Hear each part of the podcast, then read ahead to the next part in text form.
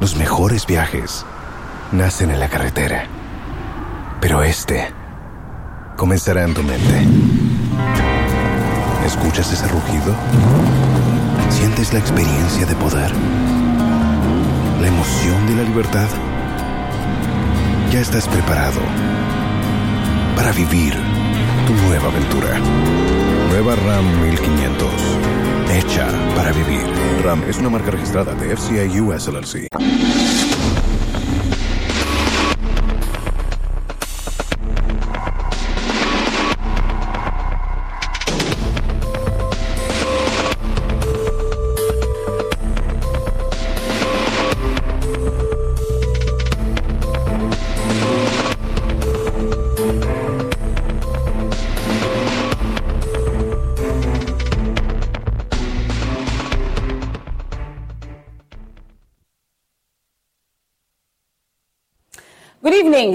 Is The Probe. There's a quote from Niccolo Machiavelli, author of The Prince, undoubtedly my favorite. It is much more secure to be feared than to be loved.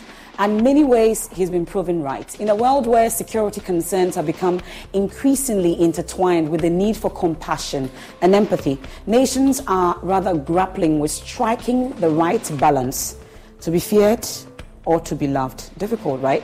But think about it always because they both have implications unless you are a Machiavellian. Tonight, we embark on a thought provoking journey delving into the delicate balance between national security on one hand and compassion on the other. Our focus is on the pressing issue of terror threats and the challenges faced by Ghana in navigating this complex dilemma, especially at a time our national security is undertaking an operation, as it were, to minimize or totally eliminate terror threats. Are we violating the 1951 Refugee Convention? What about the Ghanaian laws and the duties of the government to protect its citizens? All that and more right here on the probe, live on the Joy News channel, also on Joy 99.7 FM. We're on myjoyonline.com. We're on a number of affiliates across the country. We're also on social media. You need to join the discussion with the hashtag the probe. My guest tonight in the studio is Kofi Amankwa Manu. He's the Deputy Defense Minister and MP for Atwima Kwanwoma. Joins me in the studios. You're welcome, sir. Thank you. We're ready for us. Yes, I'm ready. Okay. Also, will be joining us on Zoom will be the Executive Secretary of the Ghana Refugee Board. We'll also have some interventions along the line by Mukhtar Mumuni and then also the ranking member on the Defense and Interior Committee of Parliament, James Agalga. Do stay with us. This is The Probe. I am Emefa Apawu. We're right back.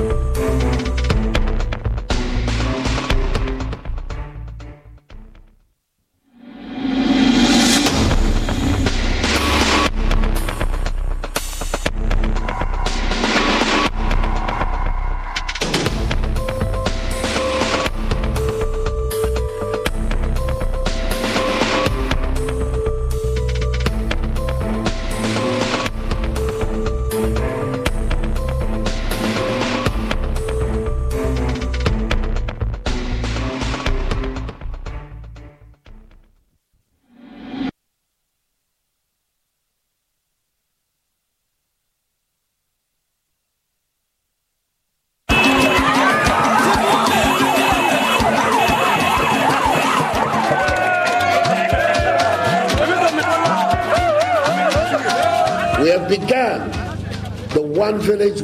is a news file over the weekend, and uh, an interesting part of the conversation focused. Oh no, we are out of range. Oh, don't worry, Daddy. I have Alexa in my bag. Alex, what? Alexa, open Multimedia Ghana and play Joy FM. Super Hits Radio, Radio, Joy 99.7. Listen to Joy FM, Hits FM, Love FM, live on your Amazon Echo.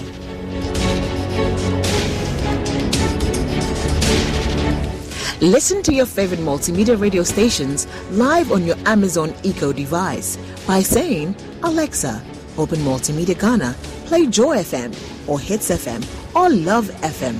Or catch up on your favorite podcast by saying, Alexa, play, and then the name of your favorite podcast from Multimedia Ghana. For a list of all podcasts available, say Alexa. Ask Multimedia Ghana to browse programs. And we are back like we never lost signal. Alexa, welcome to Multimedia.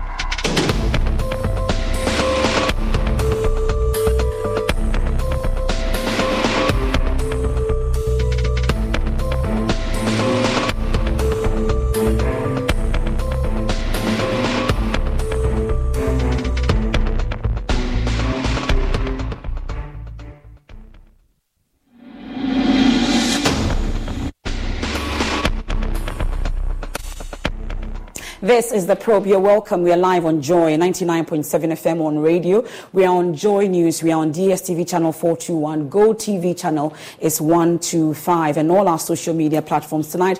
Terror threat, navigating the dilemma of national security versus compassion. That's what we are looking at in the wake of that um, operation that's been undertaken by government.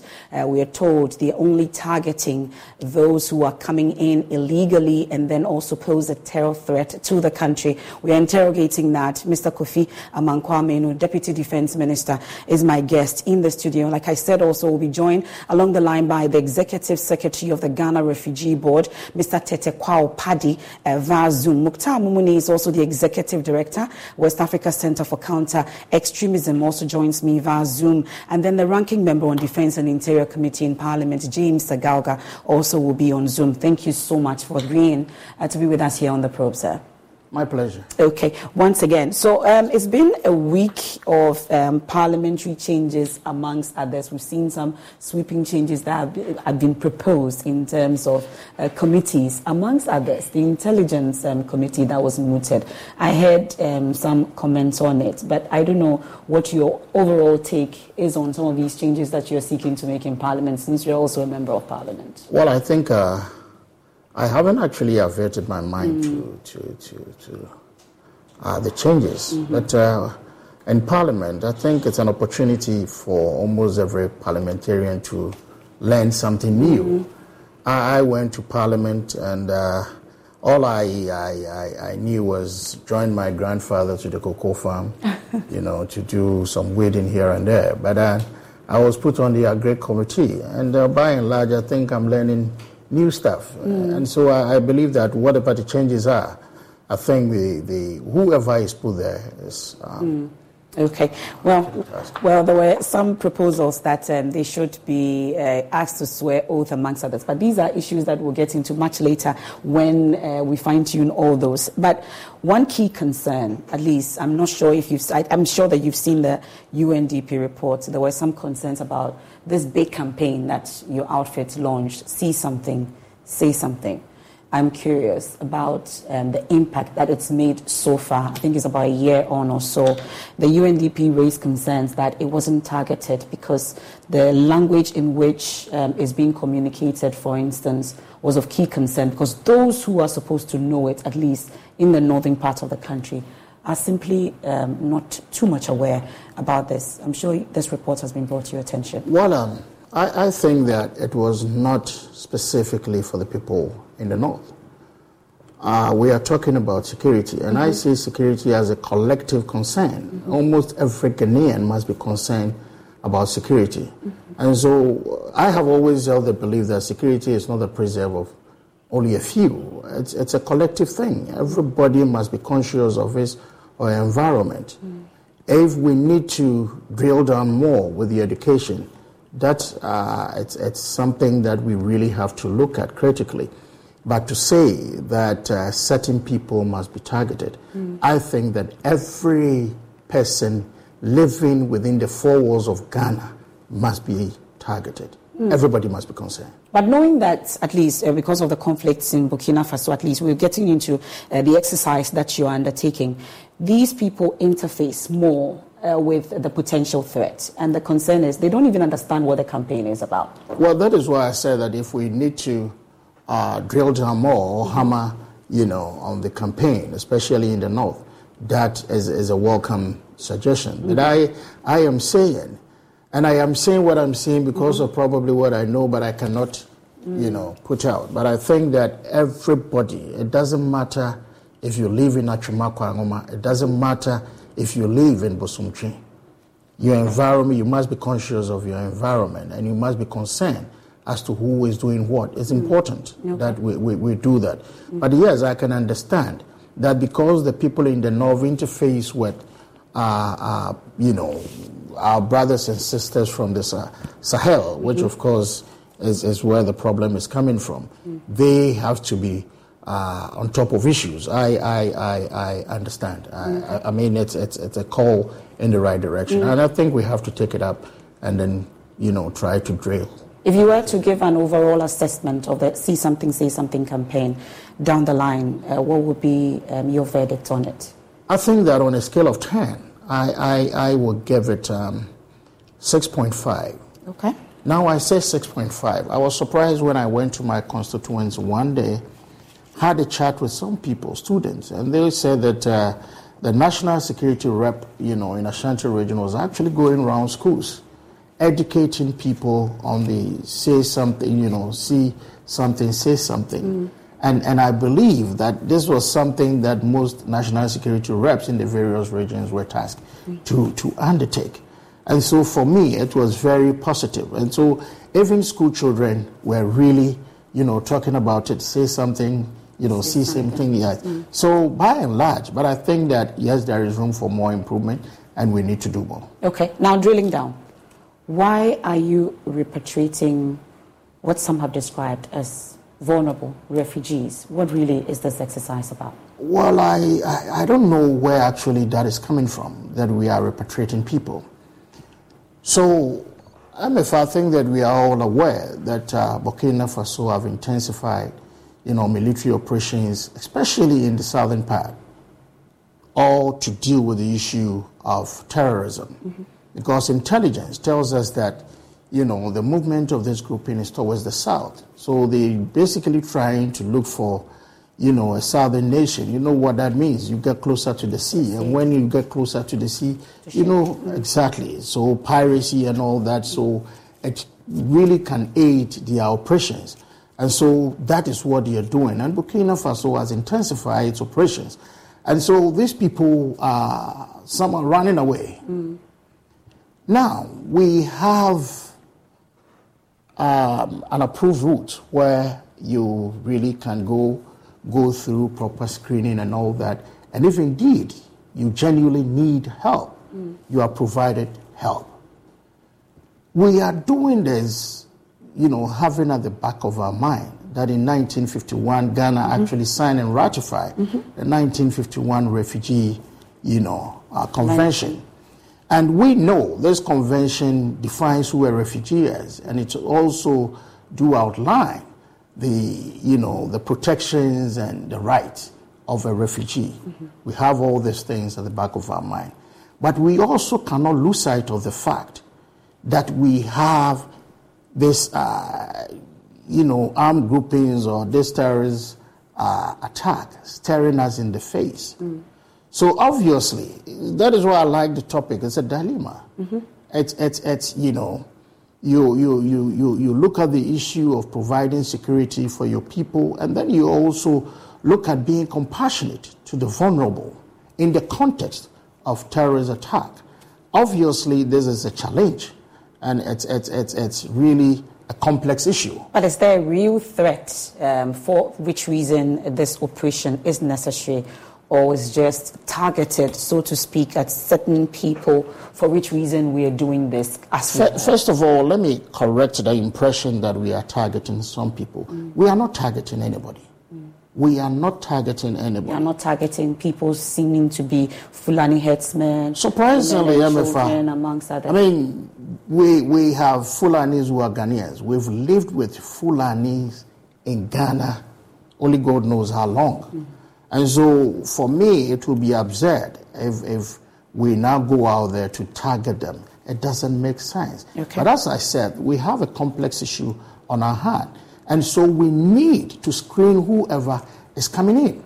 If you are coming in and then you genuinely deserve assistance, we, based on the 1951 Refugee Convention, we will do what is expected of us. But when you don't, then we also, because all the operations the national security military is doing in, in collaboration with the various uh, RESEC is based on intelligence. Okay. And so, as and when we, we pick intelligence, we deal with the issues. I think that, I mean, I, I, I need to say, there have been instances where I have seen pictures of women carrying babies, less than some less than a year.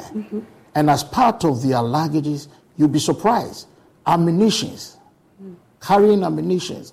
And then you have um, uh, uh, guns and other things, you know, hidden in certain part of cattle and all that. By, you know, man, husband, yes. So we really need to be on the lookout because, as I said, we have the Ghanaian people to protect. Okay. We have a country to protect. We have properties to protect.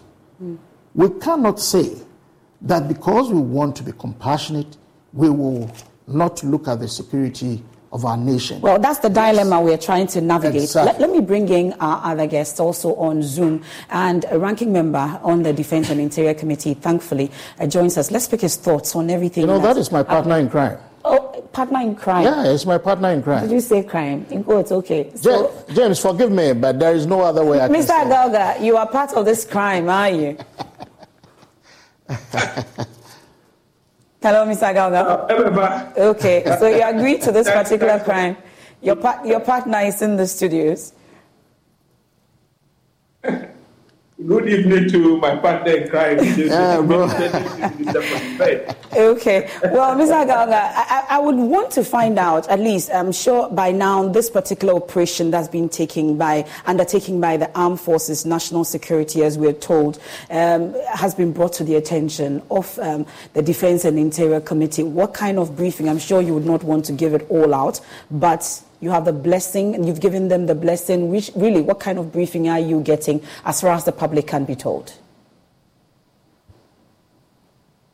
Well, um, uh, Emefa, the committee is aware that the national security outfit, the Ministry of Defense, and even Interior have deployed along our northern frontier to try to protect our country from any possible terrorist infiltration coming from our next door neighbor, Burkina Faso, which has been plagued uh, with terrorism over the period, and even given what is happening in the Sahel region in general, I mean, it makes our northern frontier very, very vulnerable. And so, all along, we have been aware that some deployments have been done, and the idea is to ensure that when it becomes necessary, they will react in a manner that protects us from uh, terror infiltration. And so, to that extent, I would say yes, we are aware that our security apparatus is on the ground and um, working around the clock to uh, protect us. But in specific response to your question as to whether our committee has been briefed on the recent operation that was carried out, I would say not yet, because I'm not even sure whether the operation uh, has been concluded. And so, normally, when the security apparatus sets off to undertake certain tasks, they would conclude with the operations before they brief the committee. I mean, if the committee is minded to call for uh, some briefings in that regard. But, that there, have been uh, concerns, uh, not to cut you, but to the extent that I know you would wait for uh, the entire operation to be over to be briefed, but to the extent that there have been concerns about the issue about compassion. Yes, we, we, have, we are part of a convention, and then also we have laws also and a duty to protect our citizens. But to the extent that there are concerns that this particular operation is targeted at refugees and certain persons of some tribal descent, we are told about Fulanis amongst others. I'm sure this has been brought to the attention. Are you not concerned about it as a committee? Well, um, Emefa, we have to understand one thing that the government is very much aware of its commitments under the, my brother spoke about the 1961 Refugee uh, Convention and its related protocols. Mm-hmm. Government clearly has a commitment not to, as it were, repatriate refugees who are, properly speaking, refugees to uh, countries where they may face very serious threats to their life and uh, fundamental freedom. So that, that, that, that is a principle that I am sure they are very, very um, much aware of. We call that the, um, uh, the principle of non-refoulement. Mm-hmm.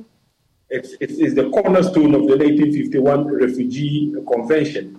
But, Emefa, having said that, it does not mean that the government cannot screen refugees who enter our country. Okay.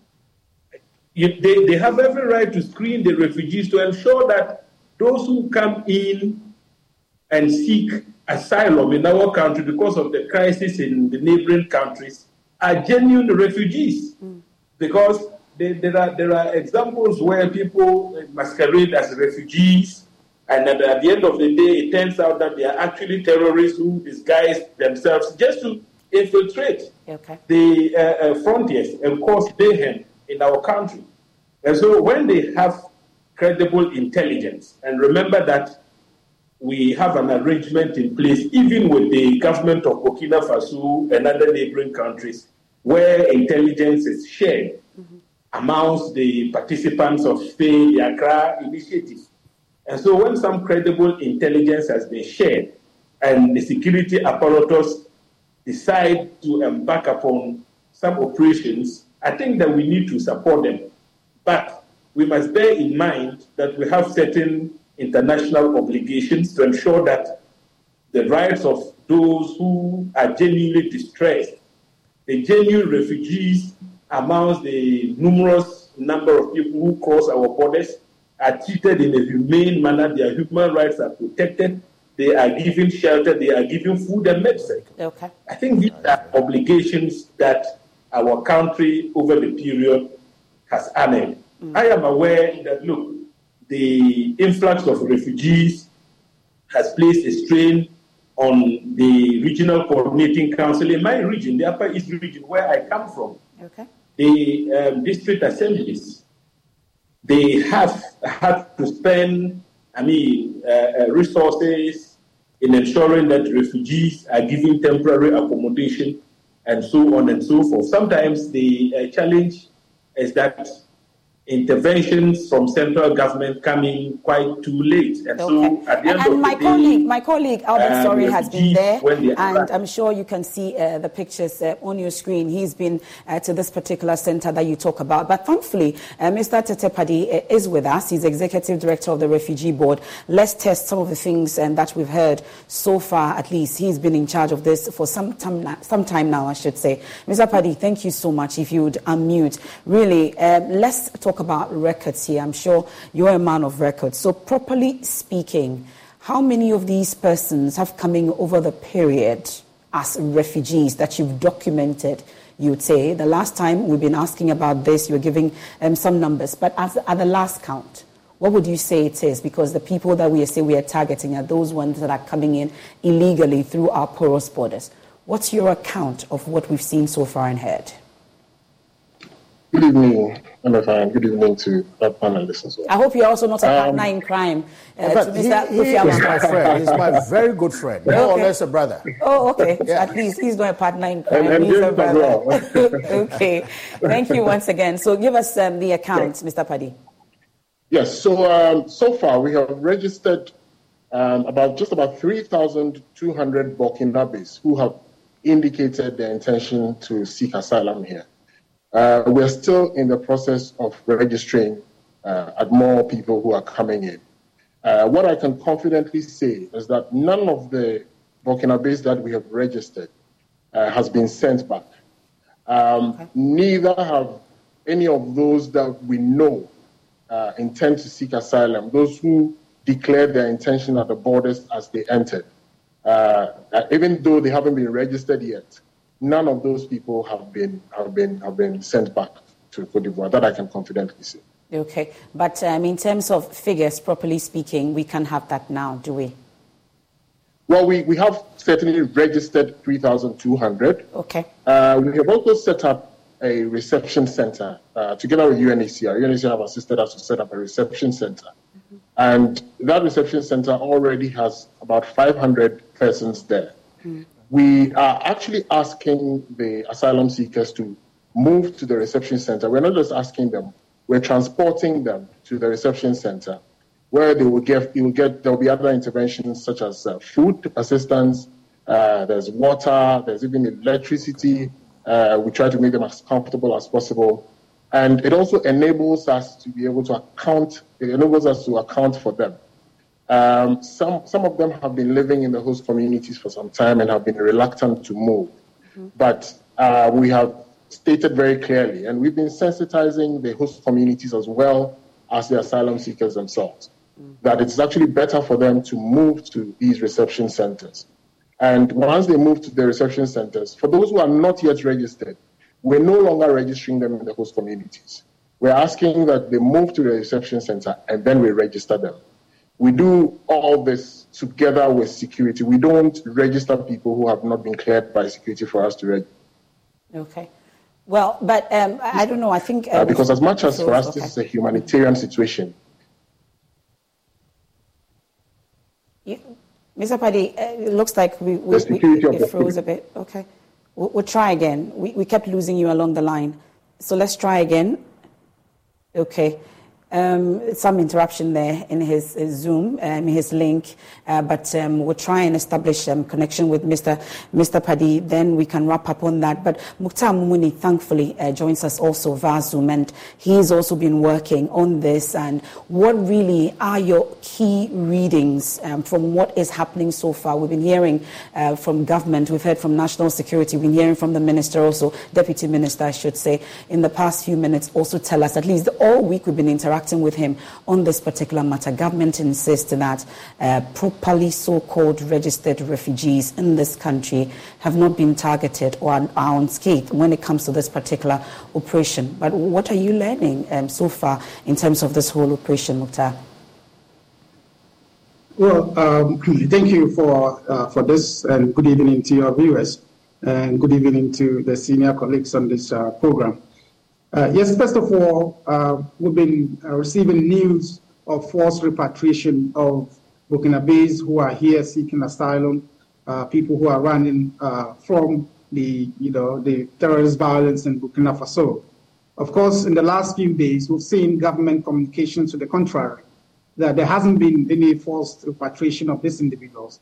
And uh, from our end, of course, we've been working on the field in, in many parts of the northern parts, I mean, northern Ghana, and we are very familiar with things on the ground. And so, what some of these people tell us uh, are instances where uh, individuals within the Fulbe community are sent back, but we don't have any evidence in terms of forced repatriation of these individuals back into Burkina Faso. And so, uh, from my end, if you're looking for confirmation of whether there has been forced repatriation or not, I'm not able to say that. But there are individuals who have, you know, told us uh, just around the 12th and the 13th of this month, we have, you know, reports of these things going on in the northern parts of the country without necessarily mentioning specific places. Mm-hmm. My concern is there's a lot of international coverage of this. And so it's given us a lot of bad press in terms of what it means for us in terms of security. We've seen the UNHCR, you know, uh, quotes mentioned it. And so we have to get it right from the beginning. Okay. The point, you know, we get attacked is, is too late. And I, I listened to uh, the Honorable Minister uh, talk about if you see something, say something earlier.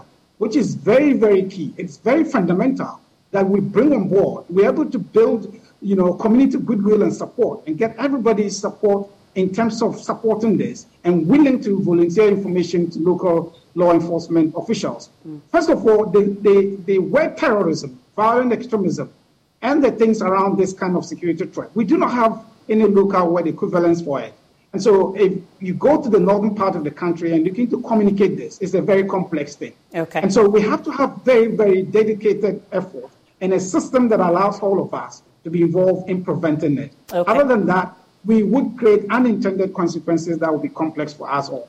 Mukhtar, thank you um, so much. Uh, that's Mukhtar Mumuni there. But I'll get into uh, the audience questions. But one thing is established at this point because all through the week since we started talking about this, I'm yet to get anyone actually uh, come out to say that indeed um, this particular person has been targeted or hit. any of them say that, yes, we've been targeted and we've been repatriated amongst others beyond the hearsay. And everyone on this panel at this point is yet to tell me whether they've, they've actually uh, seen from what you've been saying. But the last time we spoke, we mentioned about 20,000 so far. Uh, that have been, um, t- you know, uh, successfully repatriated, screened and everything, and known that they, come, they came in illegally. Uh, has the numbers risen? What's the, the current number? Do we know? You know, the, the, the situation is so fluid. Mm-hmm. It is actually fluid. And the problem, the problem we have is that because many people are using unapproved routes and then also residing in the communities along the northern border, it makes it difficult mm. to even. So we use our intelligence, just as uh, the refugee board is doing theirs. We also use our intelligence to really pick Okay. Because we really, we always have to be on top of issues, you know, security-wise. So we also use our, our intelligence on the ground to also pick, you know, as and when people come in. But I keep hearing unapproved routes, unapproved routes. Are there any measures in place? At least we know we have a number of these uh, unapproved routes. So, are there any measures in place really to at least minimize definitely? I mean, you have? know, our, our, borders have been porous from only God knows. Mm. That really is a problem. But that is what makes it more important for the security agencies to really spread our tentacles, mm. to really deal with issues of, you know, mm-hmm. these um, porous borders. Mm-hmm. For now, yes, our men are on the ground, those who are picking intelligence, those who are also, you know, making sure that, uh, you know, our borders are protected, they are on the ground. Okay. For now, basically, that is what, because no matter, we will have to protect the citizenry, we will have to make sure that we maintain the peace. But in protecting the citizenry also, which we all agree uh, should happen, but of course, in some operations like this, there, there's the likelihood of some excesses. Well, I, I really, I haven't, no, no, no, report has been made so far of any excesses. Mm. As you rightly said, I mean, since the last time I spoke to you, I kept saying that we haven't targeted any group, and we haven't. You'll be surprised. People are on their own volition going back to, to Burkina. Okay. And so we have the Ghanaian authorities as well as, you know, working with the Burkinabe authorities to make sure that those who want to go back, we help them to go back. Mm. So the issue of targeting people is really uh, something I, I, find a bit absurd. But, but when exactly did we start this operation and when is it ending? Or it's going to be in perpetuity? What exactly? When it's going that? to end in Emefa to be difficult for me to say because we don't know when people will stop coming. Okay. I mean, as long as Ghana has the peace and stability, people will want to come. We will also receive them, but we will, you know, screen them and make sure that whatever reasons or whatever reasons brought them here, they indeed are here for those reasons. Okay. So if it is genuinely you are seeking for asylum, genuinely you want to be here, you need help, no two ways about that. We will provide that. I mean, mm-hmm. uh, Mr. Padi mentioned the reception um, center where they are being fed and also being given uh, free, you know, mm-hmm. medical mm-hmm. Um, help. help. Mm. I mean, all these things are being done. And these are some of the things, you know, the 1951 convention actually outlines. And we are making sure that we treat them with dignity and, you know, also uphold all the humanitarian values. Okay. That we would do. But as part of the screening, I'm sure, like you've been mentioning, um, some of them you found weapons on, amongst others. Uh, do we just screen and then just let them go back? What happens? Have we had any arrests so far out of this? You know, when they screen and those who genuinely need the, the, the assistance or who are genuinely seeking asylum, of course, Tetepasi said it. Mm-hmm. Well, I call him Tipadi, forgive me if I. I mean, he, he, he told us where they are kept. But those who obviously are here for other reasons, we use what, you know, the, the, the security uh, expert will use to deal with the situation. Okay. And so if we have to take whatever we need to take, hand them over to the Burkinabe authorities, we do that. Okay. And then, you know, you ask to go back because you are here not because you are being persecuted, Okay. but you are here because you want to do something else. Okay. Precisely. Mm. Let's get into the audience questions here. Um, a number of them. Uh, we'll start with this one from Francisca. How do refugee populations fit into the equation of national security, and how does Ghana provide support while mitigating potential security risks? I'm sure uh, Tetteh Padi will also help with that. And David says, how does Ghana's defense strategy address both traditional security threats and emerging humanitarian concerns. So the dilemma that we've been talking about. Tay says, how does Ghana's refugee policy align with the country's national security objectives and what measures are in place to ensure the safety of both citizens and displaced populations? Hashmin says, could you provide examples of specific initiatives or programs that demonstrate Ghana's commitment to addressing national security while upholding compassion? Maxwell, uh, in what ways does Ghana collaborate with international partners to enhance its security efforts while ensuring compassion is not compromised? Uh, well, I've heard you say that we are doing this, Defense Ministry, Interior, um, and, and, and all that. It, it, do we have international agencies as part of this, or is just a national, um, you know? I mean, we have the Refugee Board, and then Okay. we also have the UNHCR, Okay. you know, working together. But I will tell you what, also as part of government ensuring that we live up to all the protocols as outlined in the 1951 convention, government again has secured a 30 acre land to mm. put up, you know, housing because we do not know when this is going to end. Okay. And looking at the problem we have within the Sahara, within the Sahel region, we always have to be, you know, ahead of the game. And so government is taking steps to actually uh, get some housing. So if, if we are to find ourselves in such a situation again, Mm. then we wouldn't be found wanting. So these are some of the steps government is taking, taking to deal with the forward. situation. Okay. I don't know if Mr. Agalga is still with us um, on Zoom. Uh, So really, the concern is about navigating, you know, this particular dilemma: national security versus compassion.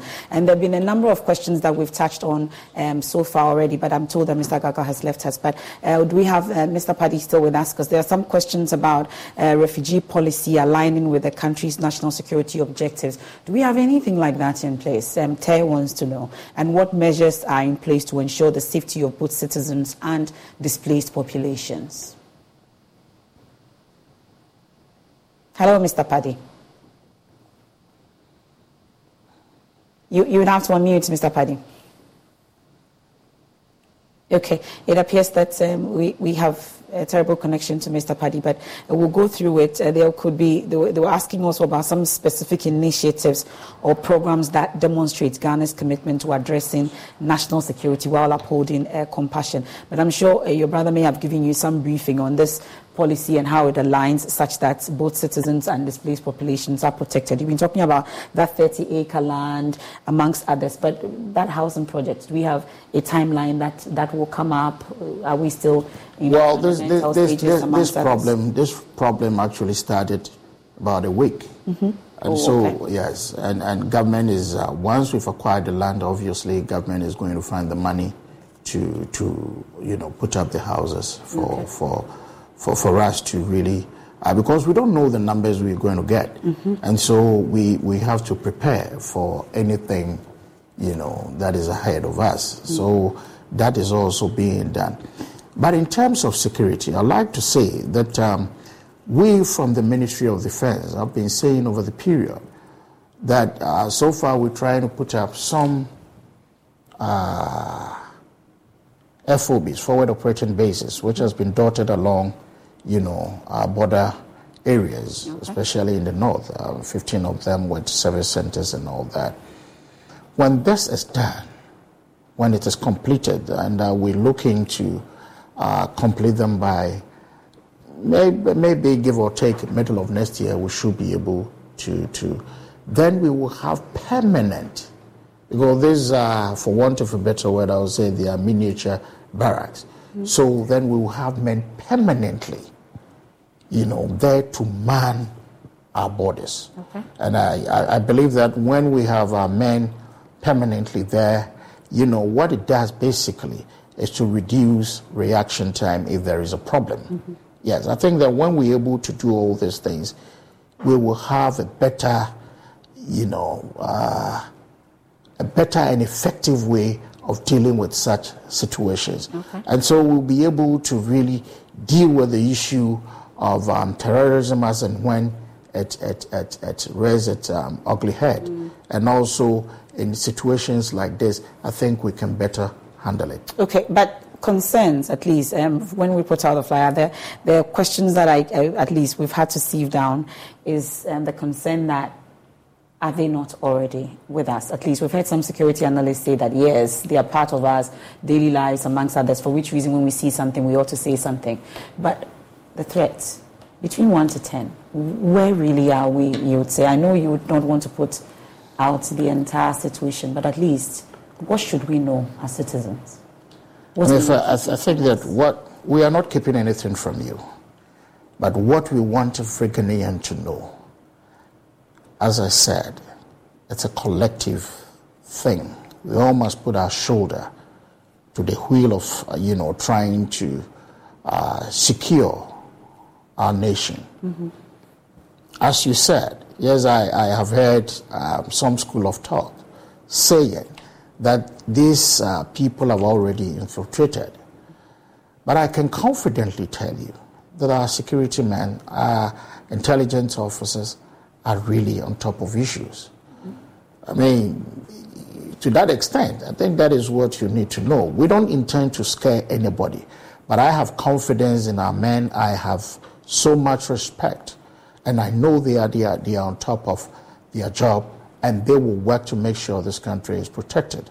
Yes, I mean, they, they, it, it's like, you know, a soccer game. You have a, a striker trying to score, and you, you have a defender who also, you know, prevent the striker from scoring. Mm. So, as to who is on top of the game, you, you carry the day. Yes, they, they have something sinister up their sleeve. But I know that our men also have good intentions to make sure that this country is protected. Emefa, Ghanaians must all help.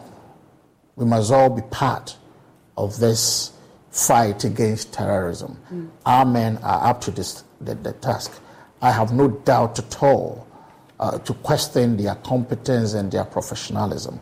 I know they can deliver. Okay. Well, is Mukhtar Mumuni still with us um, on Zoom? If you are, Mukhtar, I'm, I'm curious. At least um, we've all mentioned that there's no real evidence so far that um, persons or specific um, tribes or any uh, groupings are targeted as we speak beyond the hearsay, but really um, how we are supposed to be navigating this particular dilemma of national security versus compassion. I'm sure you have a word or two uh, when it comes to really uh, ma- maintaining this and ensuring that there are no excesses in this particular operation uh, seeking to protect the ordinary Ghanaian. First of all, I need to uh, properly, you know, and also clarify that what we're looking at in terms of whether people are targeted or not, uh, I mean, we're looking at a lot of developments and a lot of data, but what I can say is that for sure there is a persecution of Fulbe community members in many parts of the country. And when I say that, I mean that there's a very systematic culture of discrimination and persecution or related acts against Fulbe many members of the Fulbe community. Anyone who works in this area knows this very, very well. As part of this particular operation, you mean? In this particular so operation? Part of this particular operation, like I mentioned, from the 12th, 13th of this month, we started receiving reports Okay. on the ground in terms of how people are sent back into Burkina Faso. But to use the word forced repatriation, I need more information and evidence because I will need to show that. I mean, as part of what I say. Okay. And so I'm unable to confirm that those repatriations were forced repatriation.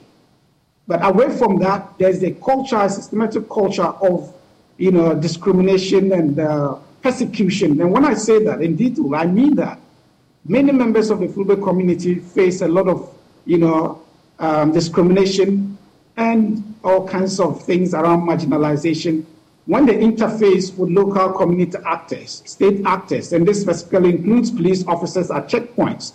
They go through things relating to extortion, they go through things relating to arbitrary detention and extortion. These things are very, very prevalent. We're seeing even access to public health care, public transport, and many other things that ordinarily you should be free to access in this, I mean, in this country. Mm. And it's based historically on the issues of citizenship and issues of, you know, identity. These things are key in terms of the threat that we're looking at. June 2021, there was a young guy of the Fulbe, you know, background in the northern part. I may not say specific area where, but this individual, you know, relying on these issues of discrimination and grievances built around those things, he left to join JNIM. JNIM is one of the deadliest terrorist groups in the Sahel, based in Mali. Hmm.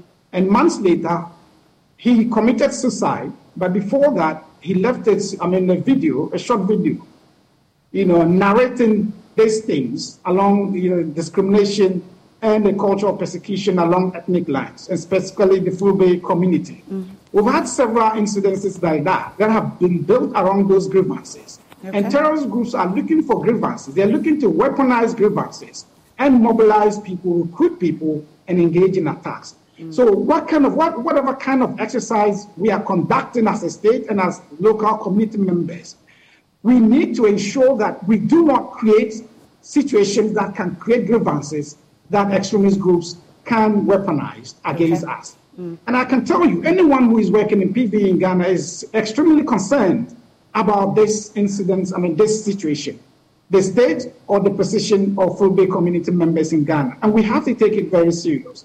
I needed to say this because it would be very, it would be disservice, I mean, uh, to talk about these security, security issues without tackling the issue of Fulbe in Ghana. And so Well, there's uh, that. uh, And in the sure- next few months, in the next few months, we will be coming out with a report along these lines. Of course, we all are encouraged to, you know, have communication that is supportive of peace and state actions, you know, around security. But we have to also do as best as we can to highlight the reality of the situation, especially situations that can, you know, be weaponized as vulnerabilities, you know, to disturb the security situation But here. as part of this particular operation, knowing that this is not the first time you're hearing that members of the Fulbe communities are, you know, already uh, they are facing their own kind of discrimination before even this exercise started, is there some kind of marching orders uh, to at least be fair? In this whole process, such that it's not like, uh, even though you may say it's not targeted, because they are already feeling discriminated against, there may be some. I actually was going to Mm-hmm. ask um, Elijah some questions because from his presentation, I get the the, the import that uh, he was referring to the police.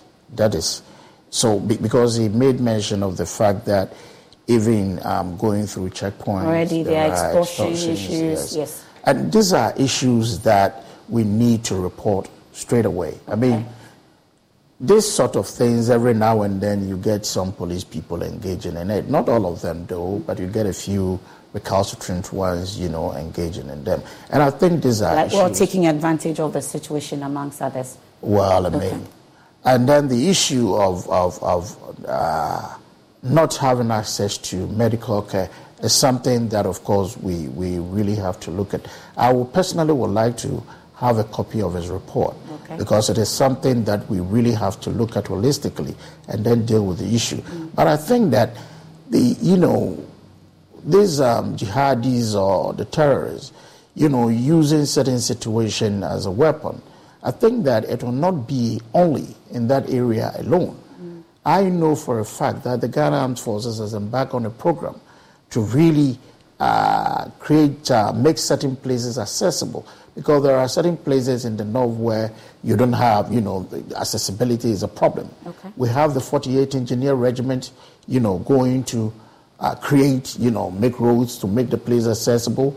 We have also the Ghana Armed Forces going in to provide boreholes and all that, and also providing certain small, small, you know, jobs for for for uh, the youth to to to to have something to do. These are things that uh, you know the Ghana Armed Forces, because I have sat in a meeting where uh, these issues were discussed, and the CDS was present Mm. where these issues were discussed. So yes, I, I believe it's not going to be uh, the Fulbe alone, uh, but it's, we have to look at the issue holistic, holistically and then find problems because we need lasting problem. We don't need to choose and select. We need to, you know, deal with the issue head on. Okay. I'm told. Padi is via phone now. At least some of the questions uh, bothered on um, the, his board and to at least um, tie it all the up for us as we try to wrap up this. Mr. Padi, if you can hear me on phone now. So there were questions about how um, the refugee, our refugee policy as a country is aligning uh, with the country's national security objectives and what measures in place there are to ensure the safety of both citizens and then also displaced populations. And Mukhtar Mumuni also has been speaking about the Fulbe community. I'm sure you can tie that in nicely if that has also been brought to the attention of the refugee board and is, there's a particular action you're taking when it comes to persons of Fulbe descent. Um, indeed, the, the refugee law, the Ghana refugee law, uh, recognizes that national security is paramount. And so, if even when somebody has been recognized as a refugee, if, he, if they are deemed as a threat to national security, that refugee status can be revoked. And so there's no ambiguity at all about that. And indeed, even the UN Refugee Convention also recognizes the security of states that host refugees and um, places that abide anything else. Uh, so I think that it is important that we, we, we hope we have this perspective. Now, with respect to specific communities, um, nobody has approached the Ghana Refugee Board to apply for asylum uh, has been turned away based on which community they come from, they, they are part of. Okay. Uh, again, I can confidently say that. And so um, I think that we need to be careful when we are presenting that narrative. Because sometimes people take it and run with it. But clearly, we anybody who approaches the Ghana Refugee Board, and I know also that anybody who states their intention to seek asylum at the point of entry is, referred to the Ghana Refugee Board for the purposes to start. Mm. But in terms of ensuring that there are no excesses in this particular exercise, I'm sure um, your board is also on the lookout, even though um, at least you'll be working closely with government on this. Have we not had cases of any excesses being reported so far as we're hearing uh, on the ground, you'd say? Absolutely, Esther. We, we are very much on the lookout for any possible excesses. And I'll be the first to point that out if, if we come across it. Uh, we, we, we liaise very effectively with the Ghana Immigration Service who are at our consul, at the point of entry. And we have very, we have standard operating procedures that we, we, we, we work with. And I can say with confidence that any individual who is not a security threat, number one, and who requests to seek asylum is referred to us for us to uh, uh, this. Uh, but it's important to note that the national security is paramount in all of this. But the Ghana Refugee Board is ready to assist any person who, who needs any sort of intervention with respect to uh, refugee status and anything in relation to that. Okay, we're grateful. That's uh, Tetteh Padi, the Executive Secretary of the Ghana Refugee Board. Uh, yeah, if we have more questions, let's just um, run through them and then be sure that we've covered um, all the angles when it comes to this in terms of the audience participation. So we have a few more of them. I see one uh, from Savia. Okay, Sophie's on first. How does the government involve local communities and civil society organizations in shaping Ghana's national security policies to incorporate compassion and inclusivity? Um, Xavier says, are there any specific policy considerations or frameworks being developed to guide decision making at the crossroads of security and compassion in Ghana? And Joe says, what role does the Refugee Board play in balancing? I think he's been speaking on that humanitarian needs of displaced persons. And then if he says, what are the key security challenges currently faced by Ghana and how do they intersect with the need for compassion. We'll take the last one, a Latte. Okay, what steps is Ghana taking uh, to enhance public awareness and understanding of the national security challenges the country faces? So I'm sure um, public awareness, you say, see something, say something. And also, uh, there was one uh, that I saw earlier uh, that um, he's been talking about the specific uh, policy considerations. Okay, the ones about civil society involvement and um, the ordinary person. So I'm sure you can tie both in, in, in wrapping up on this. I, I, I have been saying mm-hmm. all along that security is, is not a preserve of one person yeah. or a certain group of people. It is a collective thing that every Ghanaian must put his or her shoulder to to help. So it doesn't matter if you're a civil society, it doesn't matter if, if, if, if you are um, a student, it is a collective duty for every Ghanaian. Yes, so basically everybody is involved.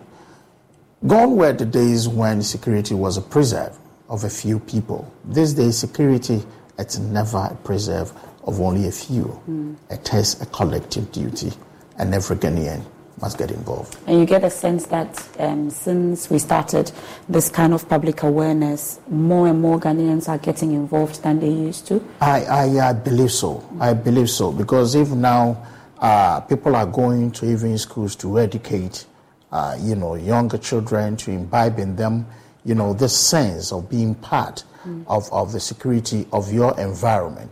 For me, that is a step in the right direction. And I think that those are the things we really need to do because educating the people for them to know mm-hmm. that it is a responsibility for a citizen to be conscious of his or, or his or her environment okay. on issues of security is something that we all must take up seriously. And it is something we really must, must do more. And finally, what really must I see before I say something in order to prevent people, you know, unfairly targeting people um, when indeed there's no cause to?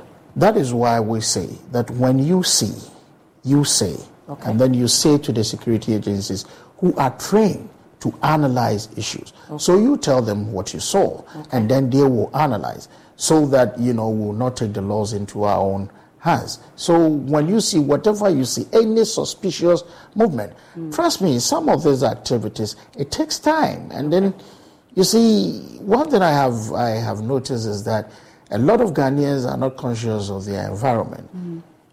Uh, in certain jurisdiction, trust me, even when you're walking in the street, somebody somewhere, before you realize there will be a police asking, you would think that probably the police was just going his way. No, okay. somebody might have alerted the police. I think that if we are conscious and we report whatever we see to the police, we leave it to them to really analyze issues and then deal with the security. Okay, we're grateful uh, for your time, Mr. Kofi Amankwa, Deputy Defence Minister and MP for Atwima Kwanwoma. And that we also very had, important. Okay, we also Kwanwoma for me is very important. Okay, everywhere I go. That is my. I mentioned it. We, also, we also had Tetteh Padi, uh, Tetteh Padi, Executive Secretary of the Ghana Refugee Board. Mukhtar Mumuni also joined as the Executive Director of FOSI, and also James Agalga, Ranking Member Defense and Interior Committee. For our radio audience, we have a Walk with Jesus. Prime Take is up next on TV. I am Emefa Apawu. There's more when you log on to myjoyonline.com. Many thanks for your company.